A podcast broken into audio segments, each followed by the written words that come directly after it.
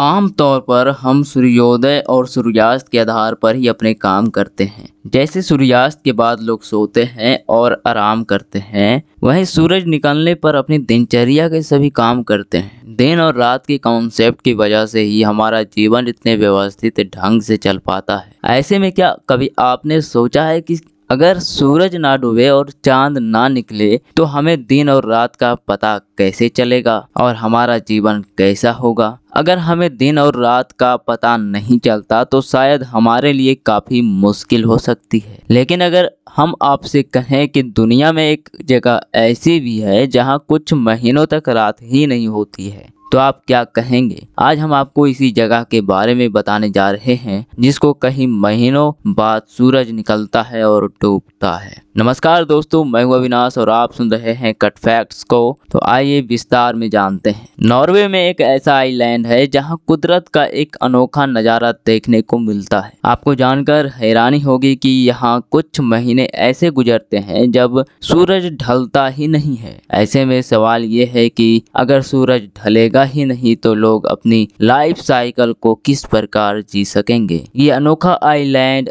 Arctic circle में पड़ता है, जिसका नाम सोमारोय है। इस आइलैंड पर मई से लेकर जुलाई तक कुल सत्तर दिनों तक सूरज डूबता ही नहीं है। इतना ही नहीं, इसके बाद अगले तीन महीने ऐसे भी आते हैं, जहाँ उस दौरान सूरज नहीं निकलता है। यानी यहाँ सत्तर दिनों तक उजाला रहता है और तीन महीनों तक अंधेरा ही रहता है। इस हिसाब से देखा जाए तो यहाँ सत्तर दिनों तक दिन और तीन महीनों तक रात रहती है। इस अजीबो गरीब दिन रात के चक्र को यहाँ के रहने वाले 300 नागरिकों को झेलना पड़ता है, जो उनके लिए काफ़ी मुश्किल साबित होता है। वहाँ के लोगों की मांग है कि उनके इलाके को दुनिया का पहला टाइम फ्री जोन घोषित किया जाए। एक रिपोर्ट के अनुसार यहाँ के लोग इस जगह को टाइम फ्री जोन घोषित करने के लिए कैंपेन भी चला रहे हैं। उनके मुताबिक सत्तर दिन का समय उनके लिए मायने ही नहीं रखता है। वह रात के दो बजे भी अपने दिन के सारे काम कर सकते हैं। यहाँ के लोग अपने काम और बिज़नेस के लिए घड़ी के समय पर निर्भर बिल्कुल भी नहीं रहते हैं। हालाँकि होटल और लॉज जैसे बिज़नेस के लिए घड़ी ज़रूर देखी जाती है, लेकिन बहुत से लोगों का कहना है कि वे अपना जीवन फ्री होकर जीते हैं। उन्हें जीने के लिए घड़ी की बंदिश की ज़रूरत बिल्कुल भी नहीं होती है। तो दोस्तों, आज के इस पॉडकास्ट में बस इतना ही। मिलता हूँ आप सभी से पॉडकास्ट के अगले एपिसोड में।